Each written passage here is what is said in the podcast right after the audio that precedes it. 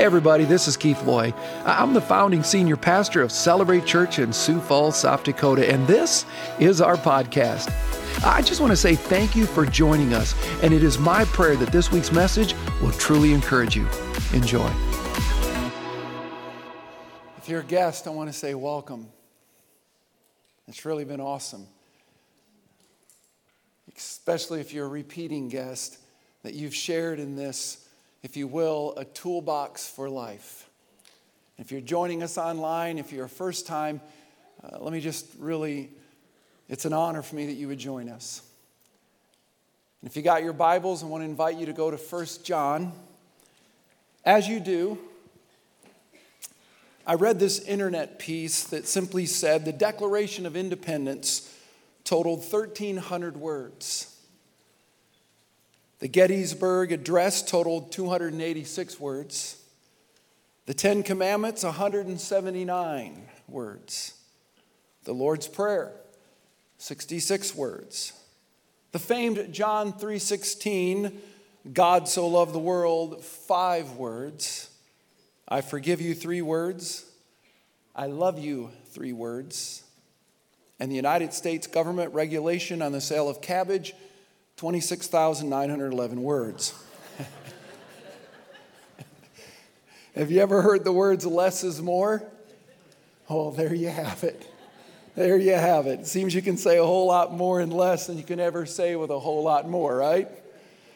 And by the way, a recent poll proves it.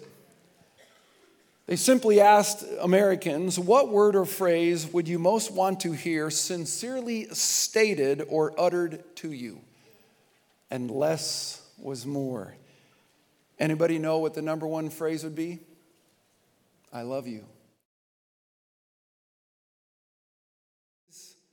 Or a word that you truly would want to hear, first and foremost came back from the poll is, I love you. The second was, you are forgiven. And the third, believe it or not, supper is ready. Now, I want you to think about that for a moment. Talk about a great description of God's church, or at least it should be. I love you, I forgive you, and supper is ready. I love you no matter what. I forgive you for whatever you've done. And let's share a meal together. What a picture of God's church. Amen? In fact, I want you to turn to someone right now and repeat after me. I love you.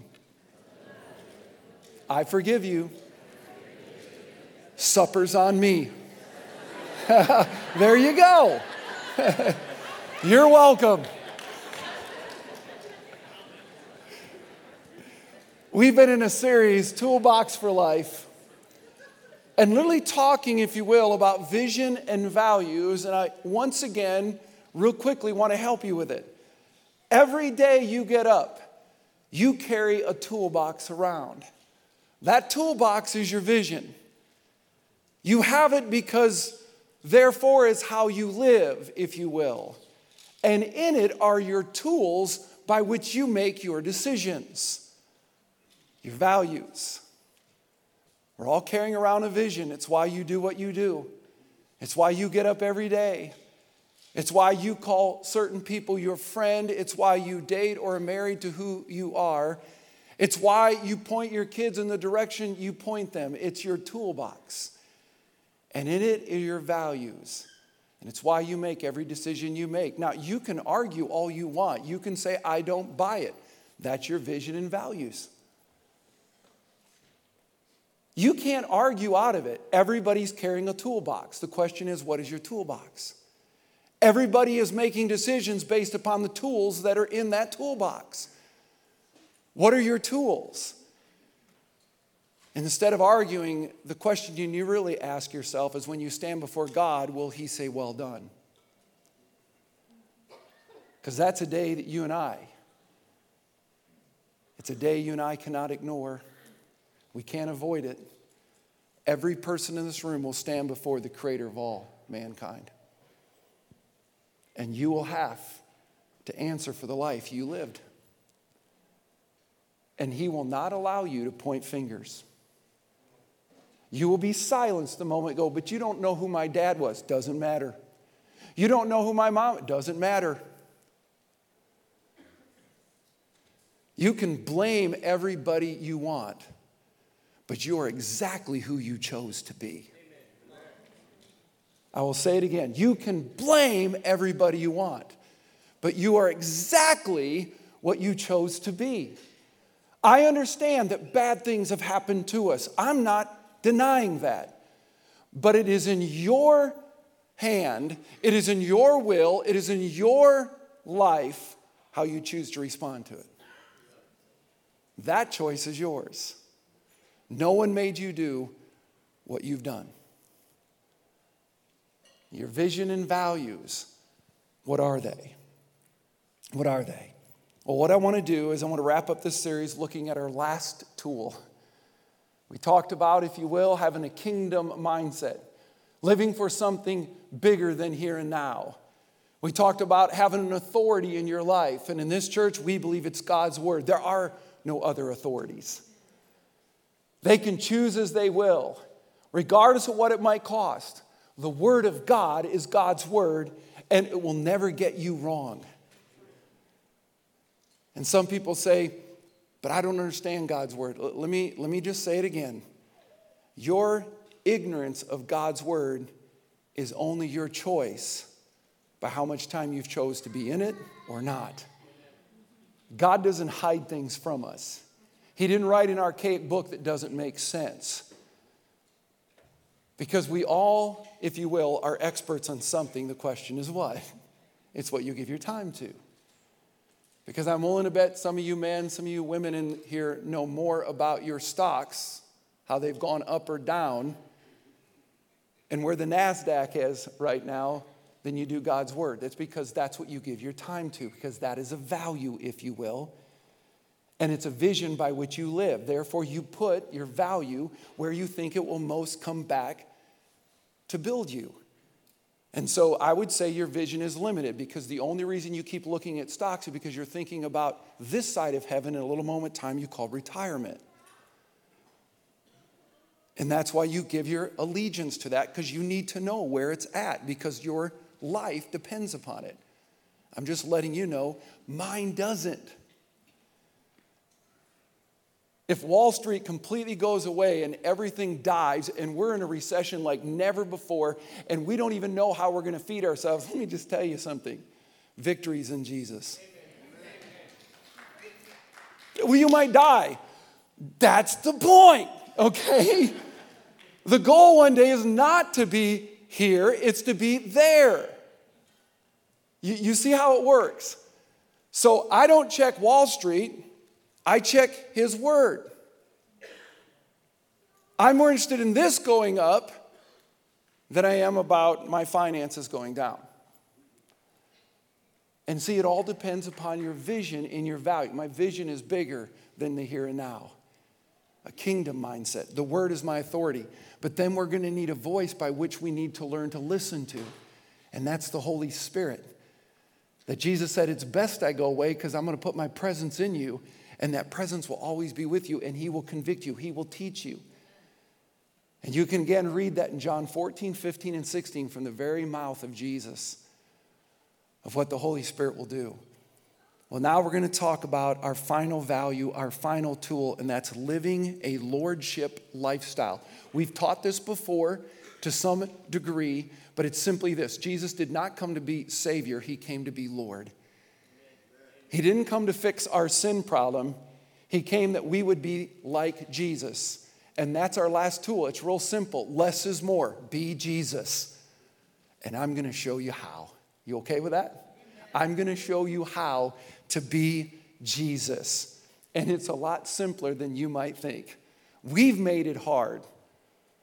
But I think God's word is quite simple. The difficulty isn't understanding it. The difficulty is because we don't want to obey it. And there's where the problems get in. And so if you got your Bibles, 1 John, this is John, the beloved disciple who wrote the Gospel of John.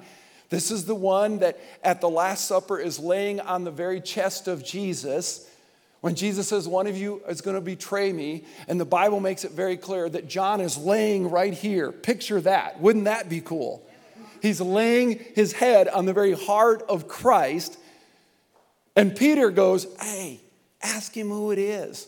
And John goes, who is it? And Jesus looks down and goes, whoa, you've had too much garlic. No, he doesn't. Jesus looks down and says, what? He says, it's the one who I'm going to dip the bread into the glass and give it to him. And so when you hear pastors say that no one knew who would betray him, John did, because his entire gospel is written from first person. And he goes on to say, and then Jesus passed it to Judas. John is the one who heard Jesus say, you're going to deny me, Peter, 3 times. John is the one who stood in the garden and listened to Peter deny him 3 times. John was there. John was at the foot of the cross. Some pastors say that everybody abandoned Jesus. John didn't. John's there when Jesus looks down and says, behold, thy mother. Mother, behold, thy son. John is standing at the foot of the cross. And he writes these words. The one whom entitled himself, the one whom Jesus loved. And so if you got your Bibles, 1 John chapter 4, I'm beginning in the 9th verse. Listen to what John writes. You can follow along. This is how God showed his love among us. This is how God showed that he loved us. He sent his one and only Son into the world that we might live through him, not live for him, not live by him, but we would live through him. Very significant. This is love. So he's going to go on and say, okay, let me describe it for you. Not that we loved God, but that he loved us and sent his Son as an atoning sacrifice for our sins. Dear friends, since God so loved us, we also ought to love one another. No one has ever seen God, but if we love one another, God lives in us, and his love is made complete in us. Notice the words in. If you like to circle something in your Bible, I'd encourage you to circle those words in. And then skipping down to verse 16, the second half, God is love. That's who he is. It's not something he does, it's who he is. And it's important you catch that. God is love. Whoever lives in love, notice the word in again, lives in God and God in them. This is how he or love is made complete among us so that we will have confidence in the day of judgment. In this world, we are like Jesus. In this world, we're to be Jesus. Not try to be Jesus. We're to be Jesus. I'm going to show you how. There's no fear in love. But perfect love drives out fear because fear has to do with punishment. The one who fears is not made perfect in love. The one who fears, what is there to fear? Greater is he that is in us. Isn't what Paul said? That he that is in the world. Anything in the world. What do we have to fear? Verse 19, say it with me. We love because he first loved us. Can someone say amen? Amen. We love because he first loved us. So how do we be Jesus? If we want people to meet Jesus, how do we be Jesus? Well, there are 3 things from this passage that we must get, but must happen. And the first is this. We need to be loved by Jesus. We need to be loved by Jesus. And this is easier said than done. We can say we get this, but I just wonder how much of us do. You know, comedian Rita Rudner, which I love that name. She should be a comedian, all right? Comedian Rita Rudner once observed that if you put flour and water together, you get glue. But if you add some butter and eggs, you make cake. Nothing has to change, just something has to be added. Love is God's butter and eggs. It's the key, that key ingredient that defines us as a follower of Christ. You'll know who my disciples are by their love. But not just their love for who? One another. Not their love for the lost world. Not their love for the broken world. Not for their love for the homeless and the hurting and the helpless. You will know who my disciples are. Watch how they love one another. And can I tell you, there's a problem in this country because we don't do a very good job loving one another. In the last 21 years, in the seat that I sit, I will guarantee you, I've seen more ugly within the church than I have without. And I got emails to prove it. I don't know how people can raise their hand and speak of the goodness of God and then post the things they do on social media. I don't know how they do it, except I'm going to say something. They don't know him. And you go, your not job is to judge. Yes, it is. It's not judgment. It's called fruit inspection. You will know who my disciples are by how they love one another.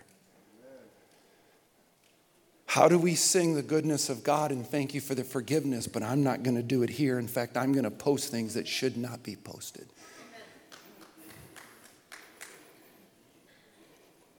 And I'm saying it because it breaks my heart. It breaks my heart that they don't even know what the Bible says. How can fresh water and poison come out of this same river? It can't. James talks to it. The mouth speaks what's in the heart. You want to know what's going on in someone's life? Look at some of the social media. Because when you're walking with God and you're in God, can I tell you what comes out of your life? God. And I want to help you with it. This is an important thing.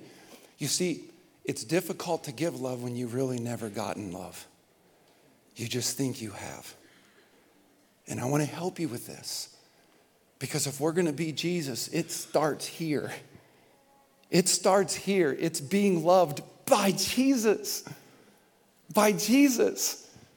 When you get the cross, you can't stay cross. You see how it works?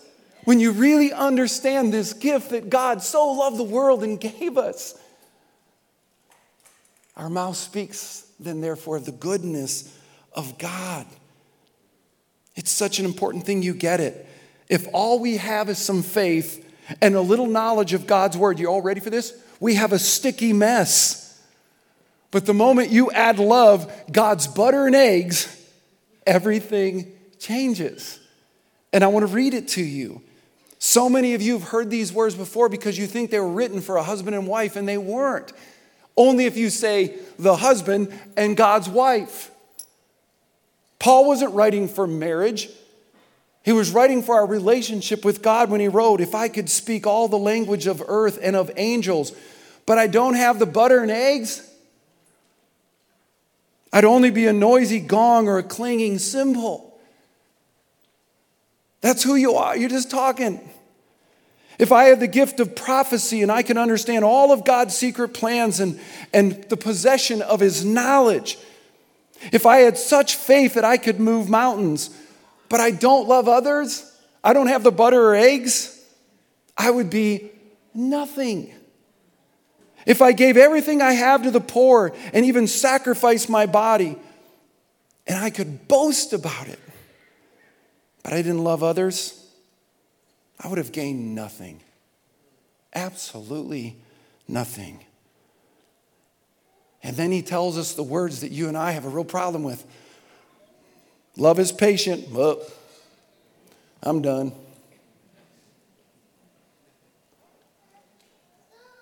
Anybody here mastered that one yet? Anybody own a car?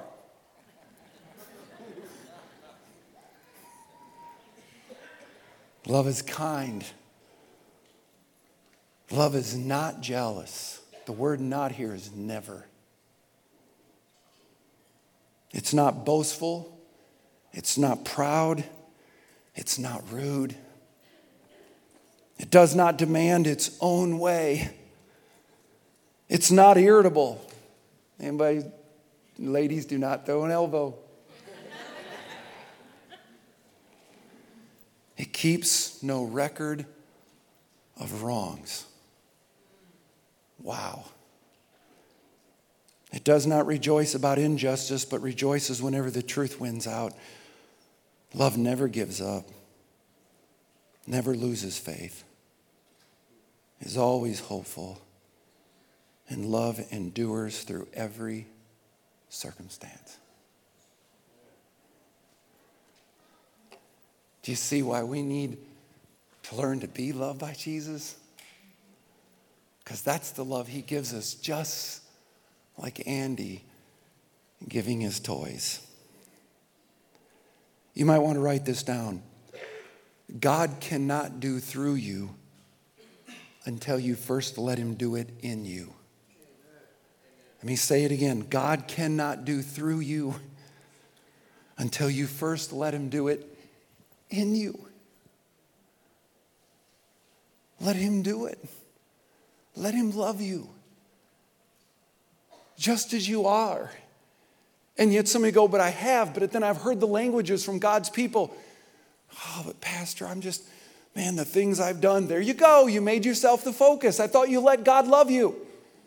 Because God loves you all the way through all of that.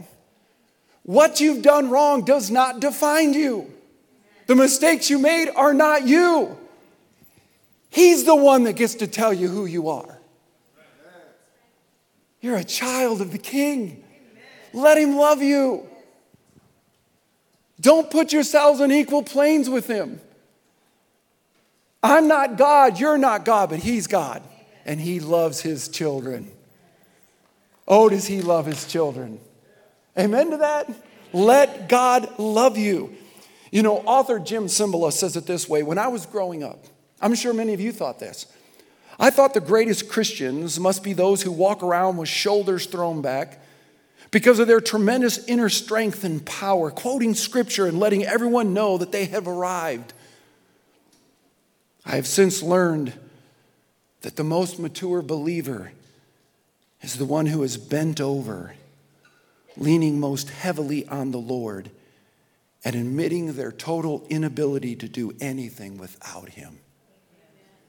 Come on, someone one more time. Give me an amen. You see, the true follower of Jesus is not the one who's achieved the most. It's the one who's received the most. And they get that. And they know that.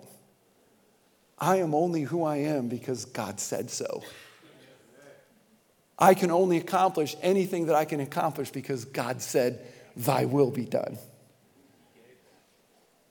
He's a good, good God. You know, author Brendan Manning tells of a story from Patty Shefsky's play, The Gideon. I don't know if you've seen it. But Gideon's lying awake one night in his tent, and he's praying, "Oh, God, are you out there?"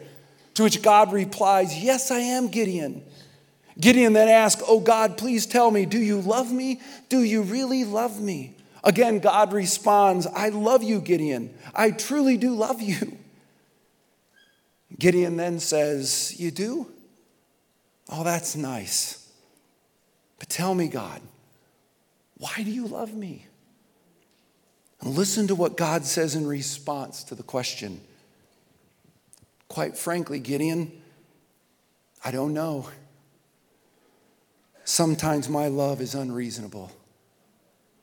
Or as C.S. Lewis calls it, the unmerited love of God. The undeserved, the unreasonable love of God. I don't know if you've ever heard the words unconditional love. I think you have, right?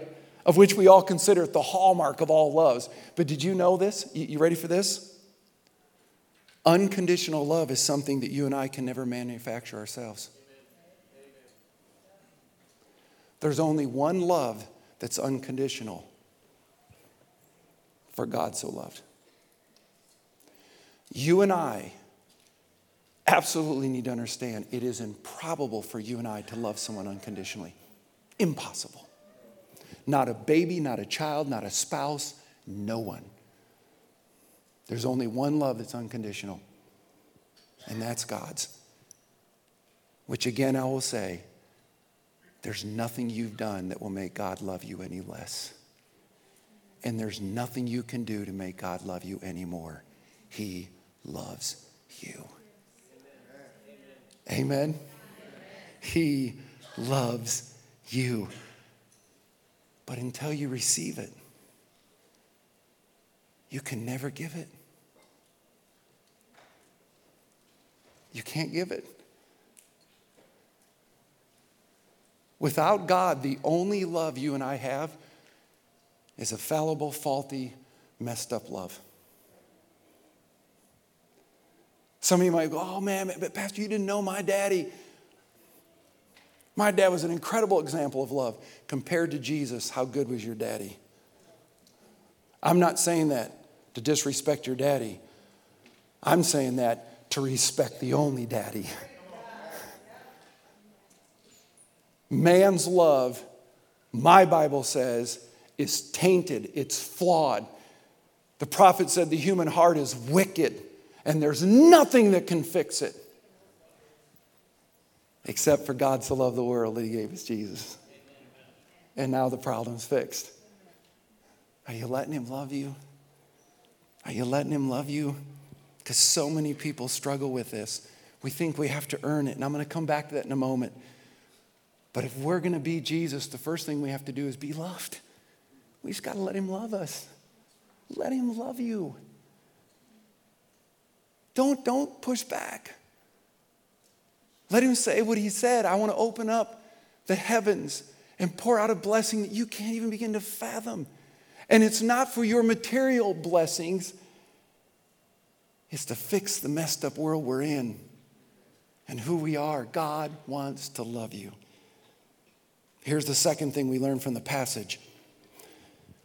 We've got to be loved, but we have to now learn love from Jesus. You see, we have to be love, but we've got to learn love from Jesus. He's the example by which we live, right?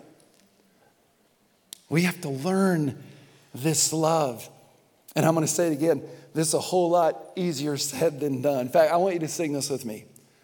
All you need is love. Dun, dun, da, da, dun. All you need is love. All you need is love. Love. Love is all you ever need. Right? Come on. All you need is love. All you need is love. All you need is love, love. Love is all you need. Mm-hmm. Oh, but there's a problem. Wouldn't it be nice if love was that easy? Like you could love as easy it was to sing it. But you know the problem is? Love is all you need. And then our life shows up and goes, dun, dun, dun, dun, dun. Isn't that usually what happens? It's so much easier to sing it than live it, isn't it? Well, of course it is. I mean, have you ever heard someone ask this question? How will I know when I'm in love? Do you know what the most common response is to that question? You'll just know. Now think about that. How will I know when they're the right one? You'll just know. As if our natural bent is to love. I can't speak for you. Can I speak for me? That's not my natural bent. My natural bent is bitterness. My natural bent is resentment. My natural bent is unforgiveness. It is a whole lot easier for me to push someone away than it is to ever let them in. And if you'll be honest, it's yours too. Because if you deny that, you just said the word of God is not true. Because I just quoted it a minute ago. The human heart is wicked. And do you know why there's so much of that stuff I shared that gets posted? Because they're spending more time trying to earn love than be love. And you're seeing the fruit of that relationship. We're not, if you will, it's not in us to love. We're so quick to push back. Man, I've heard these words from girls that were brokenhearted. I will never date again. Now, when they're saying it, they mean that. They're hurting. But it's like, okay, there's like 7 billion people in the world. You met them all? Like one bad moment, and you're going to clean the plate. But you've heard it. You've probably said it. I will never do that. Look, I am never trusting anyone again. Well, actually, that's a good point, all right? Because you've heard me say, I don't trust anyone. I don't trust my wife. I don't trust my kids. I don't trust me. I trust God in them. And so that's what makes our marriage grow. It's not K and I, it's God in us. It's the game changer. Learning to be loved, but we've got to learn this love.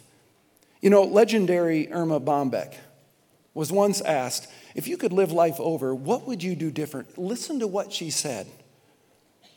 I would have talked less and listened more. I would have invited friends over to dinner even if the carpet was stained. I'd have taken time to listen to my grandfather ramble about his youth. I would have sat on the lawn with my kids and not worried about messing up the grass. I would have cried and laughed less while watching television and more in watching life. When my kids kissed me impetuously, I would have never said later, go get washed up for dinner. There would have been more I love yous and more I'm sorry's, but mostly I would seize every minute to look at it and really see it and live it and love it. And you know what my response is? Why didn't you? Because it's not her natural bent. It's not yours either. But, and you all know how much I love butts, okay? All right. I like big butts. Okay. Let me help you. Okay. I love butts, conjunctions. Okay. When it comes along, but God. I love the butts in the Bible because we're all over it. Okay. All right. Listen to this. But we can learn to love, but we learn it from God. See, our natural bent is not to do the right thing, but we can learn it. We can learn it. The problem is we don't. That's why we first must let God love us. And secondly, we got to learn it. This is why the Bible's not just needed, but the Bible needs to be heeded 4 or more times a week. That's what Paul said when he wrote in Romans. He says we get transformed by the renewing of our mind. It's through the Word of God that everything changes. But so many people, they just want to stop with this, but they fail to go on to this. But they actually both go hand in hand. I'm actually letting God love me when I'm in the Word because I get to hear that love. And He keeps telling me who I am versus what the world is telling me I'm not. You see how it works? We've got to learn love. Listen to the words of Ernest Kurtz. If we learn to accept our imperfections. See, through the Word of God, you can look at yourself in the mirror and go, I've got some struggles here. But you don't do it to condemn you, because you're reading God's Word, who's, if you will, telling us a different story. So if we learn to accept our imperfections with humor as the reflection of our very humanity, we'll experience humility and tolerance. We will understand that we're already filled with forgiveness. We will see the gift of our lives. The chains will fall away and we will be free. Watch this. Free not so much from fear or dependence, but free for love, for life itself. We've got to learn to be loved by Jesus. Let him love you. But then we've got to be in the Word. This is why we're doing these classes. If anything helped me through COVID was I stopped and I said, listen, I can't fix people, but I can take responsibility of the role I need to take. And I'm like, God, I want to sit with people and teach them. I want to show them your love letter. And so that's why we started this relationship in a deeper way with SEU. And now we're teaching these classes, whether you take them for credit or for non-credit. I want to help you understand God's Word. And I will tell you, as the most amazing encouragement in 21 years is listening to those sitting in the class going, I finally get it. We literally, Tuesday night, the three books that everybody wants to ignore, Leviticus, Numbers, and Deuteronomy, I heard student, after class, and then text me or email me, I can't wait to be in Leviticus. It's a great book when you get the understanding of what's really going on. Like, I never saw that. The sheer words of saying this, that Jesus is all the way through the Old Testament. And when you keep Jesus at the center of the Old Testament, it changes everything. The first church started with Peter standing up. They didn't have a New Testament. Paul's letters, which is 3/4 of the New Testament, he isn't even saved yet. Peter stands up and quotes from the Old Testament. And there's more love in the Old Testament than you'll even see in the New Testament when you really get it. And watching lights come on, I'm just like, yeah, I love what I do. Because, man, when you learn love from Jesus, it's the game changer. It's a game changer. But now, finally, we have to, what do you think I'm going to say?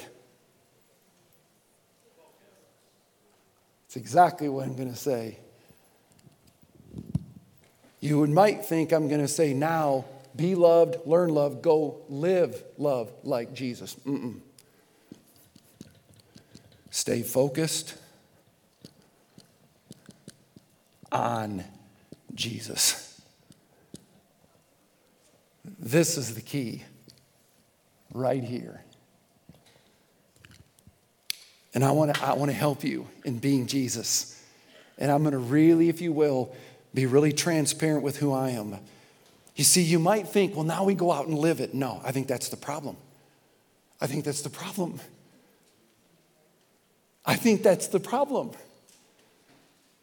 See, the key to love, as we just learned, right, is by God and from God, correct? And it always will be. And being that he's the source of love, then we should stay focused on that love. See, I read about a young preacher who took his first church as he was attending seminary, and he preached a message one Sunday. He wasn't even married yet. Preached a message, he called it 10 Facts on How to Have the Perfect Marriage and Raise Perfect Kids. Then a few years later, he got married. He preached the same message again, but he re-entitled it 10 Suggestions on How to Have a Good Marriage and Raise Healthy Kids. After their second child was born, he changed the title once again and called it 10 Possibilities for Marriage and Child Raising. After their third child, he called it 10 Prayers for Parents. When those kids became teenagers, he burned that message. He wrote a brand new one, and he titled it, Help Me, Jesus. And all God's parents said, amen. See, I think all of us would agree that life can get complicated. How many would agree? How many would agree that it's only going to get more complicated? It is. See, I think it can get quite confusing and very difficult to discern. And I think this is going to be that moment you're going to go, oh, yeah. It's a little difficult to discern what is the right loving thing to do sometimes and what is not.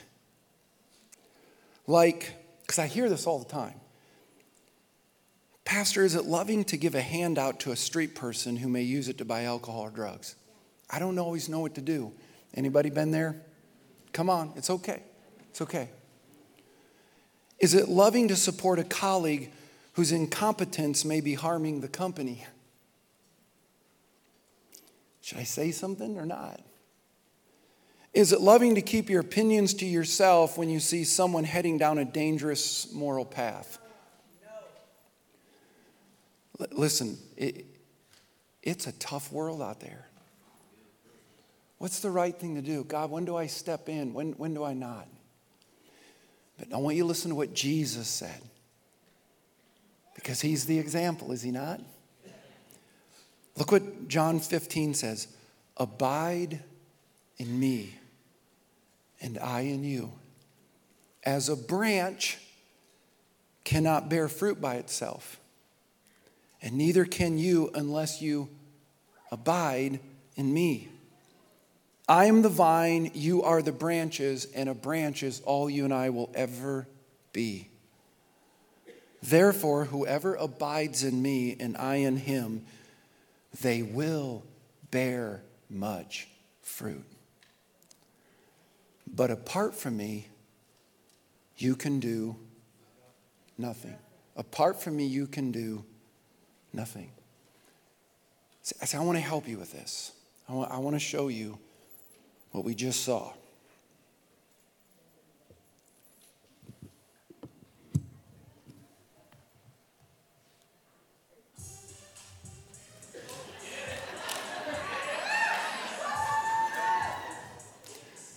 We just need to stay right here. We don't need no pizza. See, I think that's what God does. God says, why don't you just stay right here? But we can't do it, can we? Just something about us that says, oh, come on. We want so bad, but here's what we do. Is if somehow God in heaven's going, oh, I'm so glad I made Keith. I mean, oh. Boy, that dude can preach, man. Mm-hmm. You think God's saying that? No. See, what happens is that we think somehow, we think we're being loved, but why is it that we feel like we have to go out and do something? And I'm going to show you. The moment you do it, then you have to tell someone what you did. Yeah, I was down in the corner one day, and there was a homeless guy, and I took him in and gave him lunch. Why are you telling me that? And you know what we're doing in that moment? Now, see, that's what I got to learn to do. I want to learn to do what Stephen Furtick can do, because then I'll be somebody. See, if I could just have a voice and I'm on the cover of an album, I get to travel around. Yeah, then, and God's going, why? Well, I don't get you. You just keep your elbows here, and you just stay here. You stay in the pocket. You just abide in me. Who are you trying to impress? You can go ahead and cut that off a second, because I want to do something. I want you to listen to this. If you've seen the movie, you've got this awkward guy whose name's Kevin James as an actor. I always know him as Paul Blart. Okay. All right. I can never separate those two. It's so true. It's such a great one, isn't it? But you've got that same character, and in his heart, he wants the one girl that no one can ever get. the actress, the famous, the in the front of everything. He's seen her in a magazine. And he finds out who Will Smith is. And Will Smith is this guy who helps guys learn how to get the girl. But you learn that Will Smith, it isn't a game. It's actually something very real. What he's really about is, I want you to be okay with you. And so he says to him, I can help you, which I'm not sure he believed it at first. But he says, I'll help you get the girl. And he's telling him, here's the things you need to do and not do. It's really not about the girl. It's really about Kevin learning to be okay with yourself. We laugh at this clip, but Kevin doesn't listen. Oh, he does at church. He does in his life group, but then when he gets in the real world, he's got to add some things. He's got to make the pizza, if I could say. And he messes everything up. Because he fails to understand that, yeah, her head's turned, but the devil's isn't. And neither is God's. And she turns, and he has to let loose, right? And the cameras catch him.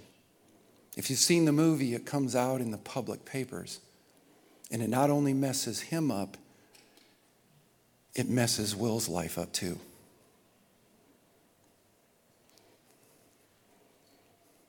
All he had to do was listen. All he had to do was stay in the pocket. Just 6 inches. You roller?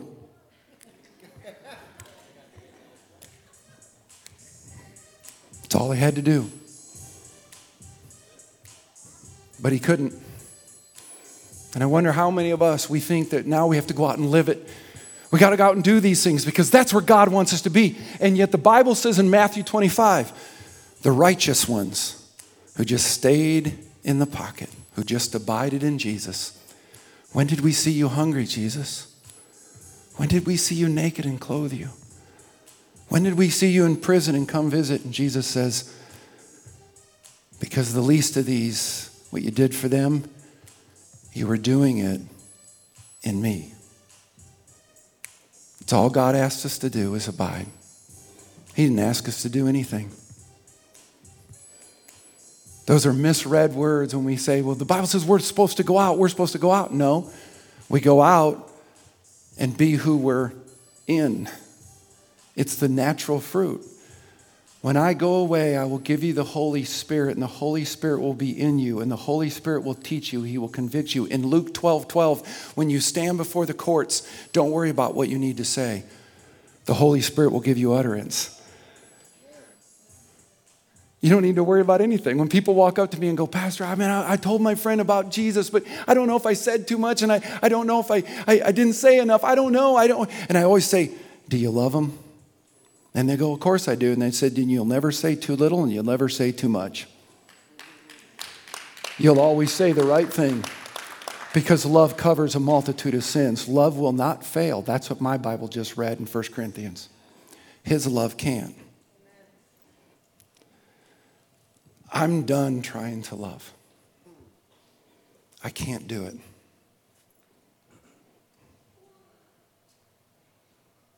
I'm so done trying. I'm so exhausted by it. It seems like you try to go out and you do the right thing and someone sends the text or the email or walks out of your life and you're like, oh,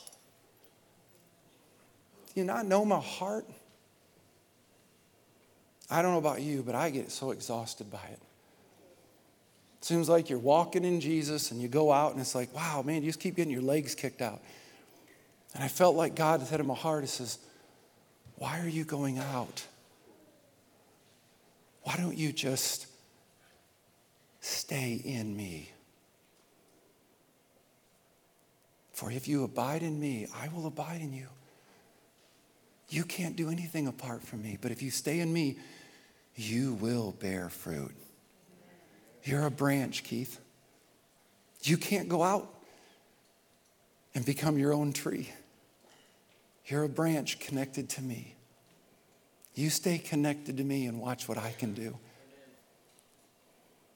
And you'll be less about listening to the crowd as your voice is so in tune with the Christ. That's why the Bible says in a world where in a matter of days Jesus is coming into town and people are hailing him King of the Jews, and 5 days later the same people are at the foot of a cross saying, "Crucify him, go away, you die." And the Bible says, but it was the joy set before him, he endured the cross. The joy set before him. This is what I came to do what my Father asked me to do. And 3 days later, he would rise from the dead, and the world would never be the same. And if we could learn to just stay focused on Jesus, to be in the Word, to just let him love and to learn, I'm telling you, Jesus will come out. You don't have to force it. And if you go, well, Jesus isn't coming out of my life, then just focus. Am I really letting him love me? And am I learning that love? Because he will come out. His word always goes out and does what he meant it to be and to do. Amen? Amen. I want to invite the team to come. I'm going to close with this. It's a story by Dallas Willard. It comes out of The Divine Conspiracy. He tells of when the REA, you know what the REA is? We should. The Rural Electrification Administration. He says, he tells of a story when they extended the electrical lines to their home out in the country in Missouri. Listen to what he says. When those lines came by our farm, a very different way of living presented itself. Our relationships to the fundamental aspects of leisure, preparing food, and preserving it could and would be vastly changed for the better. Those farmers, in effect, heard the message, repent, for electricity is at hand.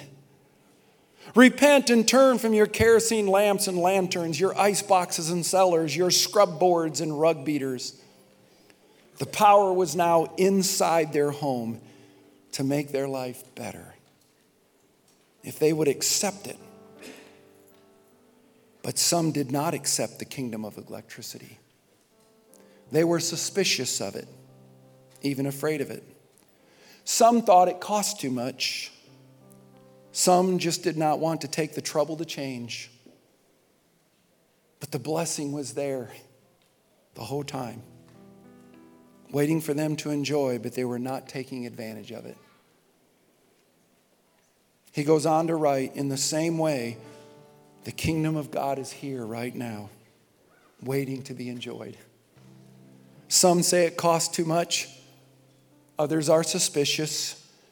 Still others don't want to take the trouble to change.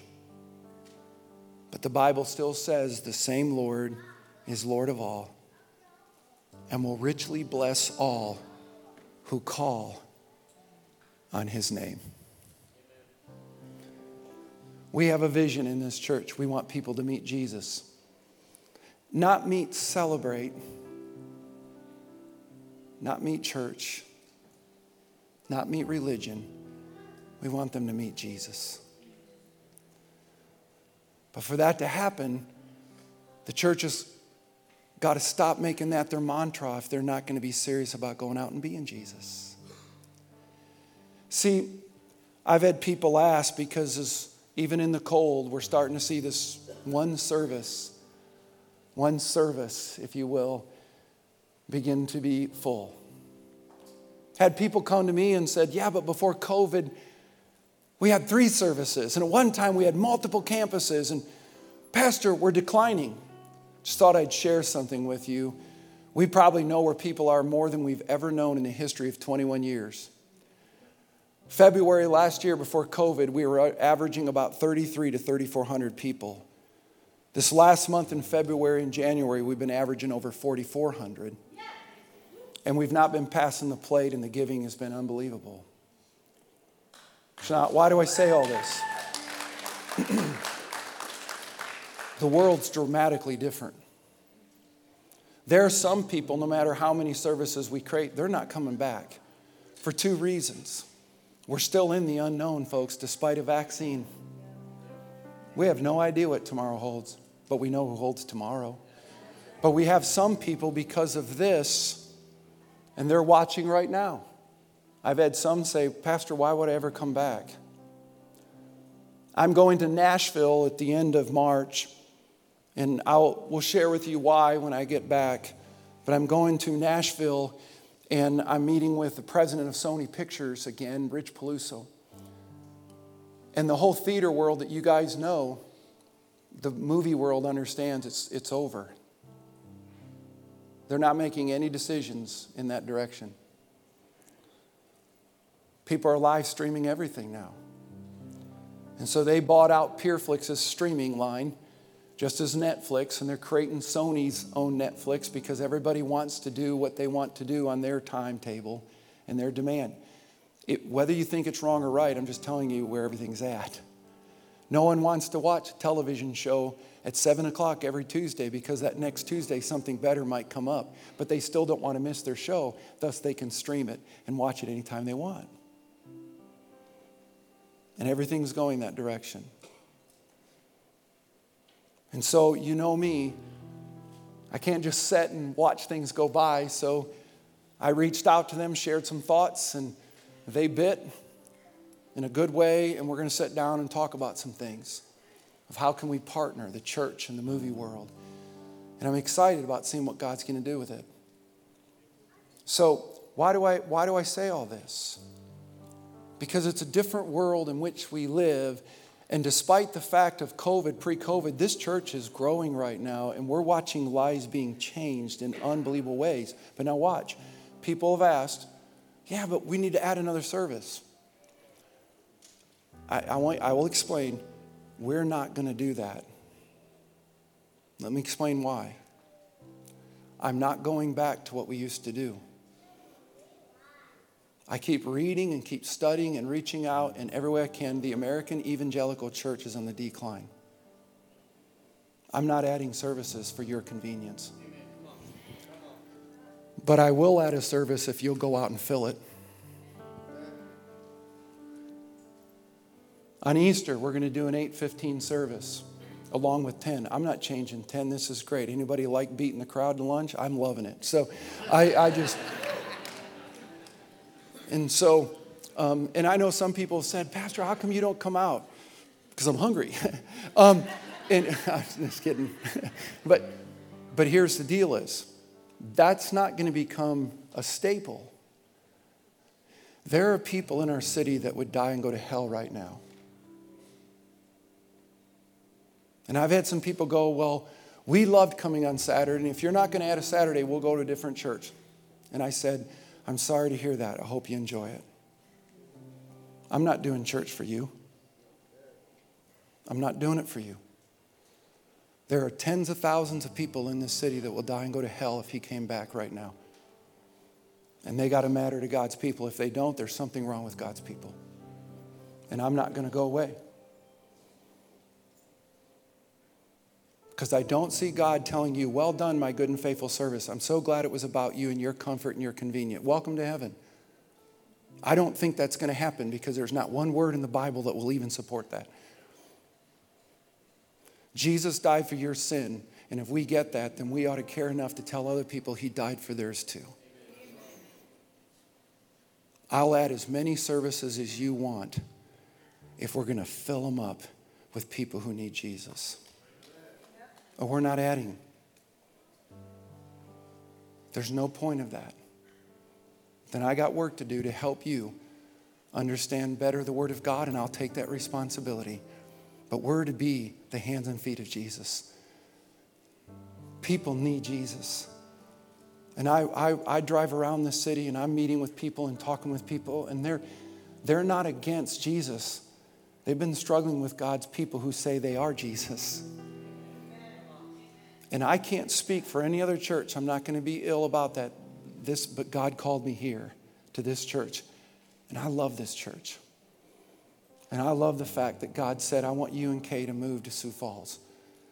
And I'm going to do everything I can from here on out to help you know how much God loves you, and that you would grow in that love, and that it would just become an expression of it.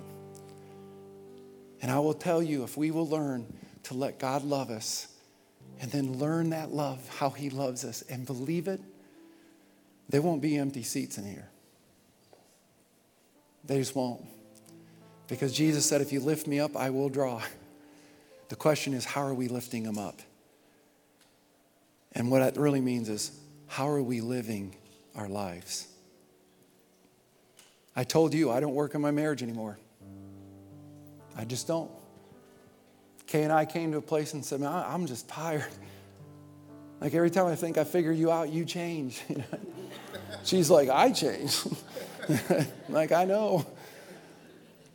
But what we've learned is that he's the one that created love, and he cares more about our marriage than we do. And we've been walking here, and it's crazy what God's doing here. It's just nuts what he's doing. He actually is for our marriage when we do it his way. We're learning to just be loved. And we're learning what that love looks like. And I just find myself staying here every day, getting up, prayer walking, being in his word. And oh, the joy. Oh, the joy. And I believe the same for you. We got a toolbox. The vision of this church is we want people to meet Jesus. And our tools are to live for something bigger than this world, the kingdom. Let his word be our authority. Let his spirit speak and tell us what we need to do. And be Jesus to the world. And we do that by just staying in Jesus. Amen? Amen. It's been good stuff.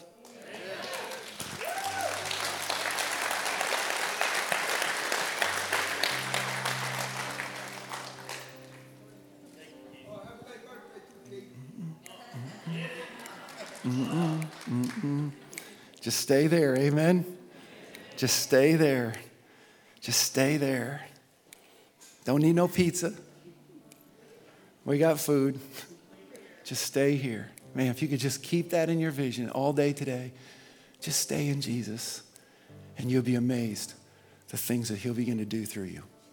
Father, I thank you so much for your goodness, your faithfulness, your love for us. Wow. Our world needs you.